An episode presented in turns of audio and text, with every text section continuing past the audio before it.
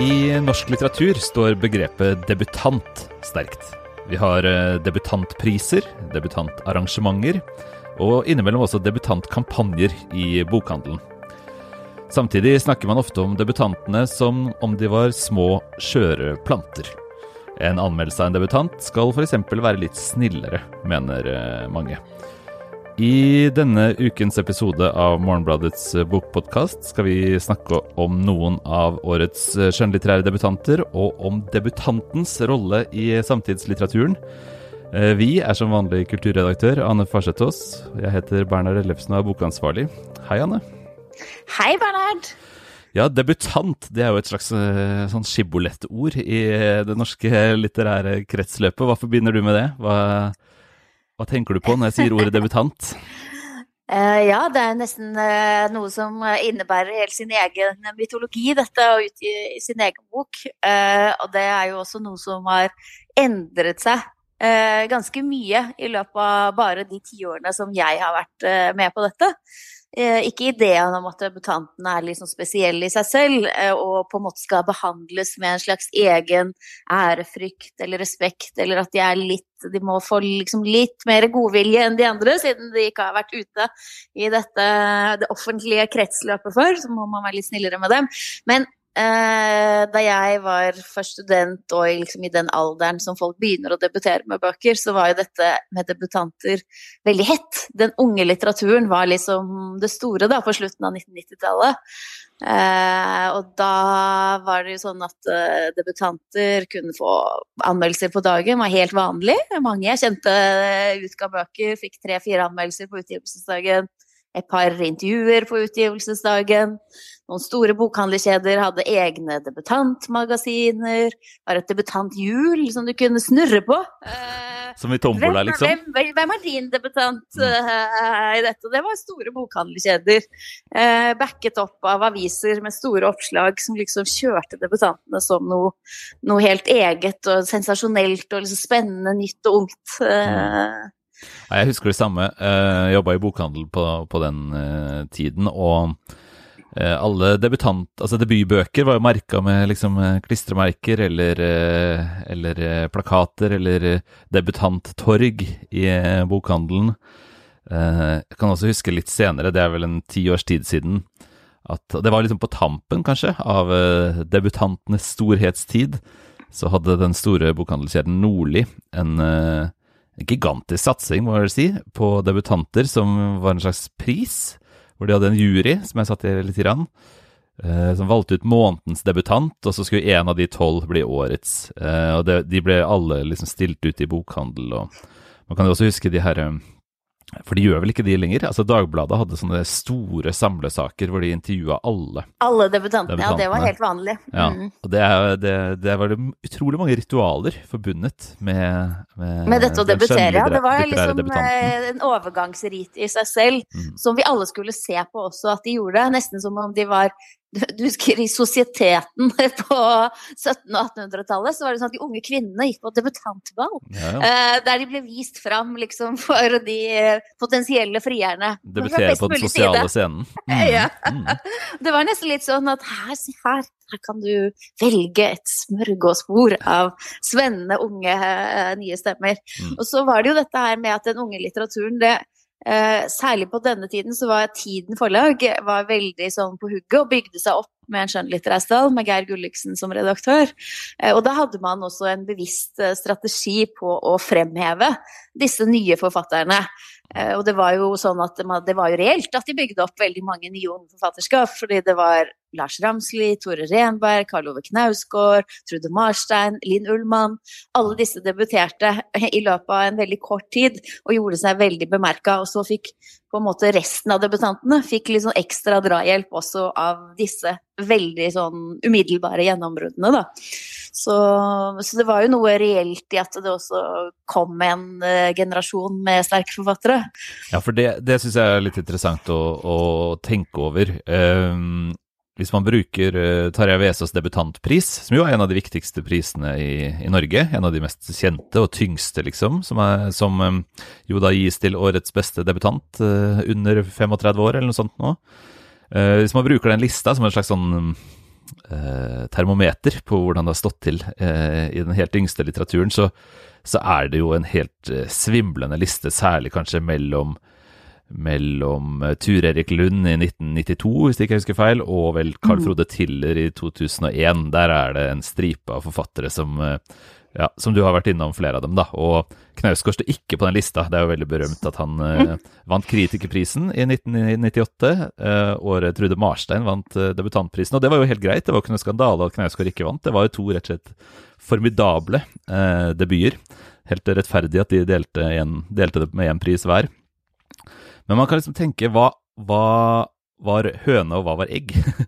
altså, Mm. skyldtes eh, sånn som man kan få inntrykk av nå, når mange eh, er litt lei seg for at debutantene ikke får den samme oppmerksomheten, skyldtes denne sterke generasjonen at det var mye oppmerksomhet rundt den unge litteraturen, eller var det veldig mye oppmerksomhet rundt den unge litteraturen fordi det nettopp var så mange sterke debutanter? Altså, det var rett og slett så mye å finne der. Eh, Mm. Hva, te hva tenker du om det? Hva Det er, det er veldig, ganske vanskelig å svare på. Uh, Man må men- nødvendigvis synse litt, tror jeg, men uh. Man må synse litt her. Uh, fordi at det her med liksom den oppbygningen Jeg var jo også, jeg jobbet også litt som student i Tiden forlag på den tida, så jeg så det jo litt på nært hold også. Det var jo helt reelt at det skjedde noe der. Uh, og at man faktisk tiltrakk seg veldig mange gode uh, unge forfattertalenter. Og at man jobbet også veldig aktivt. Det var både forfatterne som kom, og forlagene jobbet veldig aktivt med å dyrke disse forfatterskapene og media var med. Men jeg tenker kanskje litt at det var litt i eh, at det faktisk skjedde. Og så ble det en større mediesak eh, etter hvert, som også kom andre debutanter til gode enn disse mest profilerte. Men det er litt vanskelig å si, for da sier vi på en måte nei da, nå er det bare svake forfattere, og de får skylde seg selv hvis Mm. det ikke er noen uh, interesse for debutanter. Det tror jeg ikke er så enkelt. Men eh, det var selvforsterkende, da. Det er nok en selvforsterkende ting, ja. Eh, Jeg er enig. Eh, Når man først har eh, lest en debutant, og den debutanten viser seg å være Lars Ramsli, så er det sannsynlig at man leser en til. Men hvis vi titter litt mer på vår egen umiddelbare nåtid, så, så syns jeg jo også at, at det er grunn til å hva skal jeg si, være litt kritisk til den forestillingen at enten skulle stå dårlig til, eller at eh, debutantene er så veldig skjøre, da. Eh, Kikka på våre anmeldelser, nå har jeg riktignok skrevet to av dem, men våre anmeldelser av de siste tre vinnerne av um, Taravesos debutantpris, som er Lars Svisdal, Seshan Shakar og um, Hanna Stoltenberg, de tre anmeldelsene er ekstremt rosende, eh, alle tre. Blant, blant de mest rosende eh, gjennom året, faktisk. Mm. Eh, Shakar blant dem er jo, som alle vet, en eh, kioskvelter av helt enorme dimensjoner. Jeg tror han mm. solgte 150 000 eksemplarer av Tante Ulrikkes vei nå, så det er jo ikke akkurat noen bl- blek debut, da. Eh, og viser jo også at det er mulig å slå igjennom eh, som debutant. At, at eh, Lars Vistdals roman 'Seg til innkjes' ikke fikk samme publikummet, det har nok andre forklaringer enn at uh, Svisdal er en dårlig forfatter, eller at uh, offentligheten ikke fungerer. Det er en mye, mye mer smalere innretta bok, da. Mm. Men, men det er jo Men- virkelig liksom mye å hente i eh, I denne litteraturen, ja. tenker. Samtidig så er det jo det som eh, er tilfellet nå, det er jo at eh, det snakkes jo mye da i, spesielt i forfatterkretser. Det er kanskje ikke noe stort, eh, stor etterspørsel etter det blant lesere, men blant forfattere og i forlag så snakkes det jo mye om hvor vanskelig det er å få anmeldelser. Det gjelder jo selvfølgelig generelt. Det er jo tilfellet at Mm. det har blitt mye færre anmeldelser generelt i pressen. Og mange mener jo også at det går spesielt utover debutantene. Mm. Og at dette liksom er et problem som må settes på agendaen, da. Hva tenker du om det? Jeg tenker ja og nei. Altså, det at det er så mye mindre kritikk, eh, mye færre anmeldelser i sum, eh, er jo et kjempeproblem. Eh, ikke først og fremst fordi det blir synd på debutantene, men fordi at det stedet, altså den delen av mediene der flest anmeldelser har forsvunnet, det jo er lokalaviser og regionaviser. Og det er utrolig viktig for å nå mennesker. altså Folk leser lokale og regionaviser veldig mye.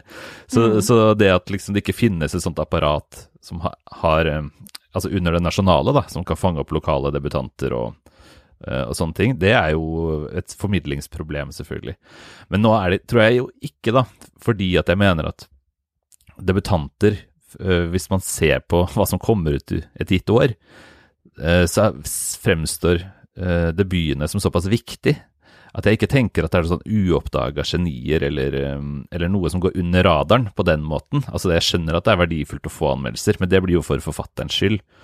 Men i høst så har vi jo diskutert og rost og vært interessert i flere debutanter, som vi skal snakke om om litt. Mm. Og det, sånn er det hvert år. Mm. Så, så de beste debutantene, de bryter jo den såkalte lydmuren, da. Eh, så sånn sett så tenker jeg jo at vi klarer å fange opp eh, det beste likevel. Men for å nå mange lesere, så tror jeg man må i lokalavisa også. Og da, mm. da blir det et stort problem at, eh, at det er færre anmeldelser. Mm. Um, så er det jo også noe med at det var jo aldri sånn at alle fikk alle disse anmeldelsene. Det husker jeg også. Jeg var selv vikar som forlagsredaktør rundt år 2000. Og jeg husker jeg var veldig opptatt av å si til de debutantene jeg hadde, at du må være klar over at den liksom eh, rosen og positive tilbakemeldingen på manuset som du nå har fått i forlaget, det er ikke gitt at dette kommer til å materialisere seg i anmeldelser. Eh, og du må være forberedt på at det kanskje ikke blir noen anmeldelser i det hele tatt. Det var, det var jo sånn da også at eh, ikke alle ble tilgodesett. Og det er noe med hele den forestillingen i uh, det litterære kretsløpet da, om at uh, man skal bli speilet i offentligheten, som er litt fascinerende. Mm. Fordi det er ingen andre kultursjangere der, der, det er en forventning og, og en, liksom en såkalt legitim forventning om at alt som blir utgitt av uh, musikk og filmer og alt dette her, og kunstutstillinger, det blir jo ikke anmeldt uh, for alle de andre. Så litteraturen har jo hatt en spesielt privilegert posisjon i media også, da, som den har mistet uh, en del av. Mm. Men ikke helt, den har jo det fortsatt. Altså, ja. Bøker dekkes jo mer enn andre kulturuttrykk. Vi, vi, denne uka så har vi en liten debutantspesial i avisa. Vi har jo skrevet om debutanter og intervjua debutanter i hele år. Eh, og vi anmelder noen flere og har et debutantintervju i ukas avis.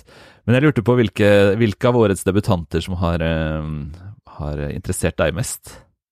Ja, da er det jo særlig to bøker som jeg vil trekke fram, som virkelig har uh, gjort noe mye av seg.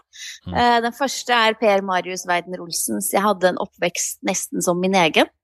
Det den har jo etter hvert har brukt en del tid på i høst. Har brukt en del tid på, men på en for meg overraskende måte. Mm. For da jeg leste og anmeldte den romanen, så var ikke jeg i det hele tatt Det var ikke mine tanker at den skulle avstedkomme en sånn debatt om etikk og forlagsansvar, forfatteransvar, som den faktisk har gjort. For det fremstår som en alminnelig, muligens selvbiografisk inspirert oppvekstskildring, men uh, om seksuelle overgrep. Og jeg husker at jeg ringte til deg og sa her er, dette er en god debutant, den kan, mm. vi, den kan vi, skrive om. mm. Det husker jeg også.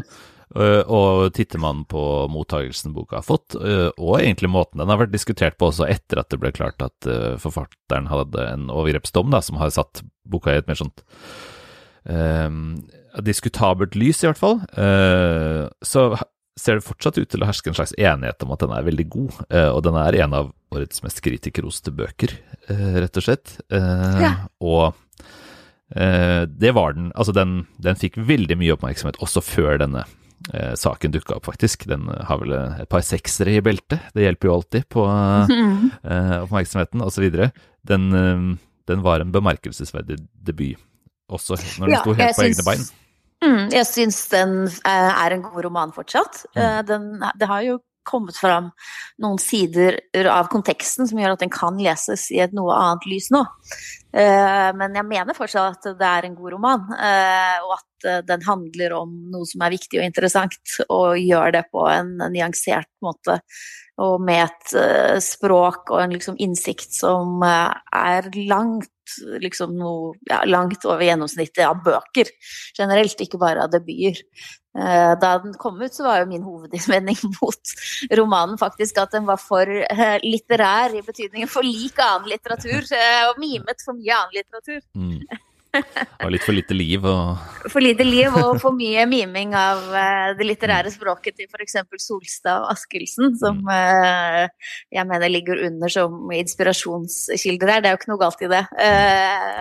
Men to, eh, to, andre debutbøker som har, eh, har, kommet svært godt ut av det i våre spalter i år, som jeg Den ene har jeg ikke lest, men det har vært å nevne, for det var vår kollega Karina Bedari som anmeldte. 'Skabelon', Malin Rønning. Den kom i våres, da. Det er jo en, føles jo nå som 50 år siden pga. denne helvetes pandemien. Men mm. Den uh, fikk en veldig sterk mottakelse da, og en veldig rosende anmeldelse hos oss. Og så har det jo uh, boblet opp mye entusiasme hos uh, mange av oss for en diktdebutant nå på tampen av høsten. Det, det tok oss noen uker å oppdage den. Ja, det er den andre boken jeg, debutboken jeg vil trekke fram for å gjøre, er Caroline Brennjord, 'Jeg vil våkne til verden'. Som også, det er helt uavhengig av om det er en debut eller ikke, er en helt usedvanlig sterk diktsamling i norsk litteratur. Mm. Og den eh, hadde du jo til og med med deg forrige uke som en av eh, årets eh, favoritter. Da var det ikke ja. debutanter som var tema, da var det bare kvalitet. Så det bare kvalitet, da. Så den tenker jeg er helt opplagt kandidat til Tarjei Vesaas debutantpris. Og den er like sterk, syns jeg, som en annen vinner. Hun var vel i 96, i dette sterke feltet som vi akkurat snakket om at Oppstad mm. fikk denne debutprisen for 'Tavler og bud'. uh, som også denne boka her uh, kan minne litt om, i hvert fall i styrken eh, på, og den her vitaliteten da, som denne boka her også har. Det handler om i hvert fall Den handler eksplisitt om en datter som skriver til en mor som har tatt livet sitt, men det er noe helt annet enn bare mørkt og dystert, dette her. Det er en vital, nærmest vitalistisk bok. 'Jeg vil våkne til verden' er på en måte det som er hele henvendelsen her, da. Det handler også om eh, det levende og robuste det her barnet fremstiller seg selv som veldig som overraskende robust, eh, og at den robustheten på en måte skulle ha stått imot uh, mors selvmord. Det er noe både rørende og sterkt ved det. Um, ja, nei, denne boka her, den er jeg sikker på kommer til å stå seg lenge og tåle mange ulike lesninger. Hvis jeg ikke husker feil, så er det nesten helt likt den siste setningen i Katrine Heibergs anmeldelse av boka. Uh, ja. At den kommer til å stå seg. Ja. Um, ja, uh, i Norden, hvis vi zoomer et uh, bitte litt ut, så er jo faktisk ja. en av de store litterære storyene i år uh, handler om en debutant. Ja, det skriver du om denne uka. Og hun har jo til og med en tittel på boka si som er uh, ganske ambisiøs. Det får man si. Uh, det handler da om den svenske debutanten Lydia Sandgren og hennes roman 'Samlade verk', som har ja. en slags undertittel, faktisk. En debutroman. Så den setter jo liksom dette debutantbegrepet på omslaget. Det har jeg aldri sett før. Det er Hva er det for samlede verk og en debutroman? Hva er meningen med det? Eh, det må jo være meningen å spille på noen eh, litterære markører, da, men samlede verk det henspiller på hovedpersonens uh, upubliserte notater. Altså, dette handler om en 50 år gammel forlegger som har uendelig med manuskripter og dagboksnotater og sånt i skuffen som han aldri får samla. Uh, og sitter igjen med sine samlede verk rundt seg. Men uh, det, det, mest oppsiktsvekkende med denne boka er jo for det første omfanget. Den er 700 sider lang, uh, skrevet over 11 år. Og, og, det mest usannsynlige av alt, lastet opp på manussiden til Albert Bonniers forlag. Som alle vet ja. i forlag, det er ikke sånn man får inn de gode debutantene. ved Nei. den der åpne adressen. Det, liksom, det dumper ikke det... ned i postkassa, et ferdig manus. Det må hun ha gjort her, for hun sier at hun begynte da hun var 22 og jobba i 11 år med det. Hun er 33 nå, så det må jo bety at det ikke har tatt liksom tre år å få den i mål heller. Det må jo ha ankommet Bonniers omtrent som dette. Ja, så hun har jobbet i ti år med den uh, alene uten uh, å bli shanghaiet av forlagsredaktører ja, som leser noveller i tidsskrifter og får deg til å skrive en hel roman. Skal vi tro lanseringsintervjuene, så, så er det faktisk tilfellet, og det mener jeg, det skriver jeg så vidt i min anmeldelse denne uka, det mener jeg bare aldri kunne ha skjedd i Norge. At den så, altså Denne boka har jeg mange innvendinger mot, men den er helstøpt så det holder. Det er ikke mulig å merke at det er et debutarbeid. Eh, man kan være uenig i premissene, men liksom innenfor sine egne premisser så er den fullendt. Og um, i Norge så er det nesten, i hvert fall for meg, utenkelig at det kunne ha skjedd at en kan sitte og skrive på den måten i ti år uten å bli Shanghai, som du eh, sier, og bli rista en eller to bøker ut av i, i løpet av den perioden. Ja, Er det lettere å debutere i Norge? Jeg har jo ikke tall på antall debutanter, men, men etter å ha hatt mange venner eh, i Sverige og Danmark og jobba mye med tidsskrift og den slags eh, litteratur gjennom eh, 15 år, så er det jo min opplevelse at terskelen i eh, våre naboland, som har mye mindre utvikla støtteordninger for litteratur enn vi har, er mye høyere da. Mm. Eh, og denne her boka blir på en måte et slags symptom for meg på det. Altså hva, hva er når er man klar for å gi det første forsøk på den store scenen?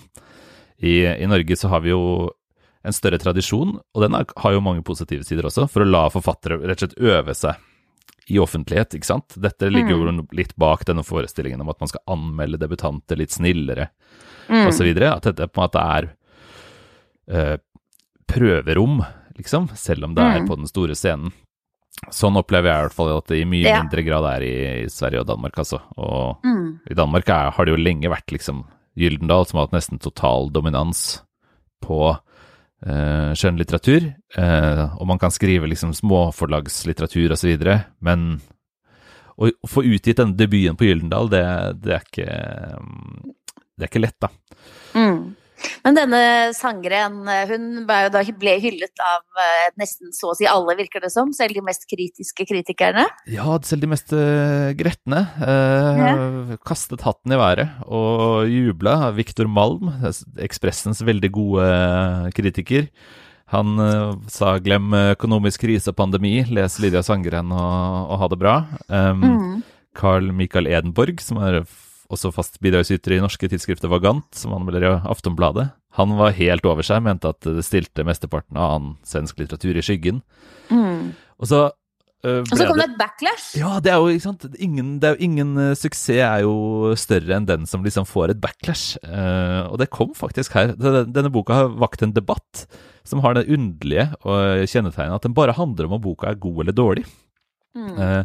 og det kom da på tampen av sommeren, når sikkert eh, halve det litterære Sverige hadde lest denne boka på stranda, eller hvor de nå var, eh, eh, så skrev Dagens Nyheters eh, Åsa Beckmann en kommentar som bare rett og slett handla om at denne boka er ikke så god som dere vil ha det til.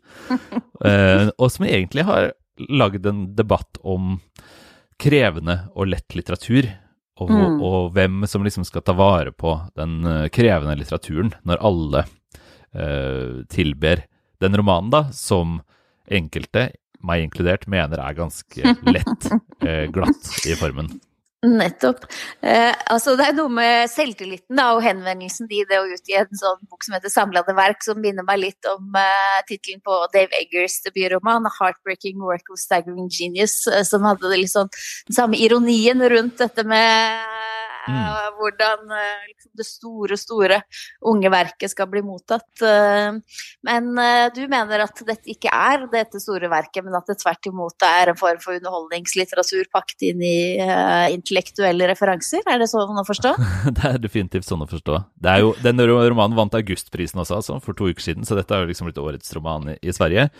Jeg, men jeg, blir, jeg, er enig med Åsa Beckmann. Da. Jeg blir helt uh, forundra da jeg leste den. Um, den er jo som sagt utrolig uh, godt utført. Uh, men allerede på første side så dirrer heten over byen, og mennesker ligger og soler seg som strandede hvite seler. Man skjønner at man er i liksom et landskap hvor, hvor språket er å hente fra hyller vi har sett før, da.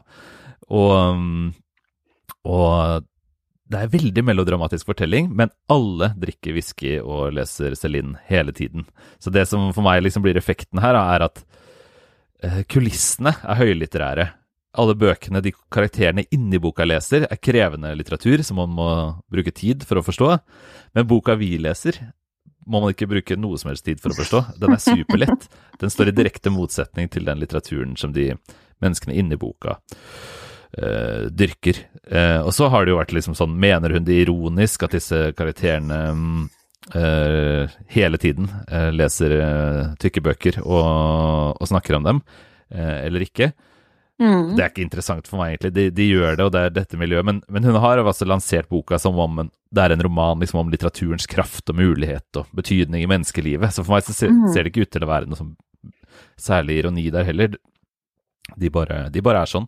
Og så er mm. alle briljante, da. Det irriterer meg alltid, sånne fortellinger. Eh, de er uten unntak vakre og, og briljante, og de kan supermange språk og Og uh, leser alltid Freud i original, ser, ser, ned på de som ikke gjør det. Um, så det, det er, for meg blir det en sånn roman hvor litteratur Men allikevel så er det ikke en sosietetskomedie, det er ikke en sosietetskomedie fra kultureliten, da?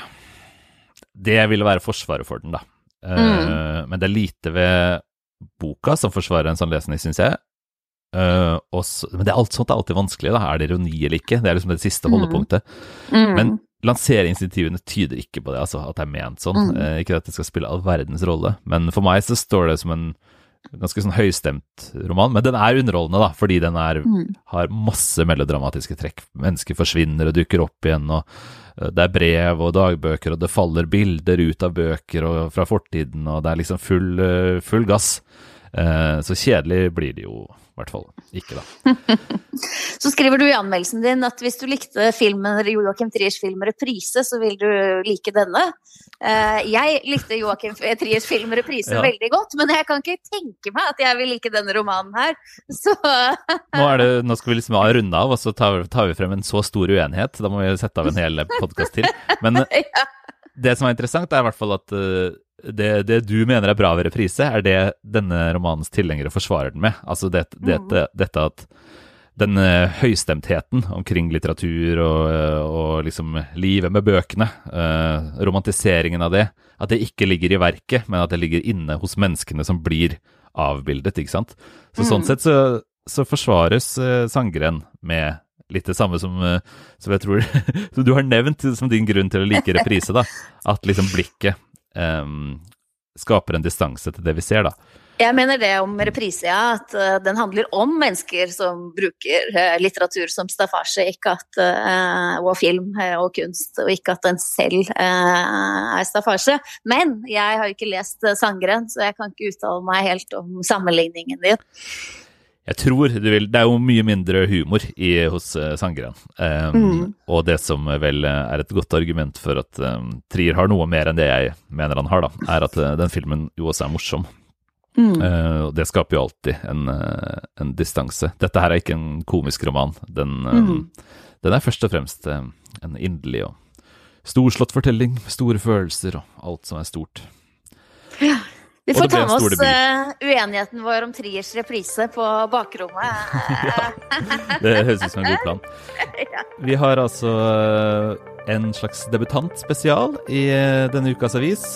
Seks sider med intervjuer og anmeldelser av noen av våre debutanter. Og så har vi mange flere debutantanmeldelser i arkivet vårt. Vi håper selvfølgelig du som hører på vil abonnere på avisa. Det gjør du på morgenbladet.no. Vi snakkes neste uke, Anne. Takk for praten. Takk for praten.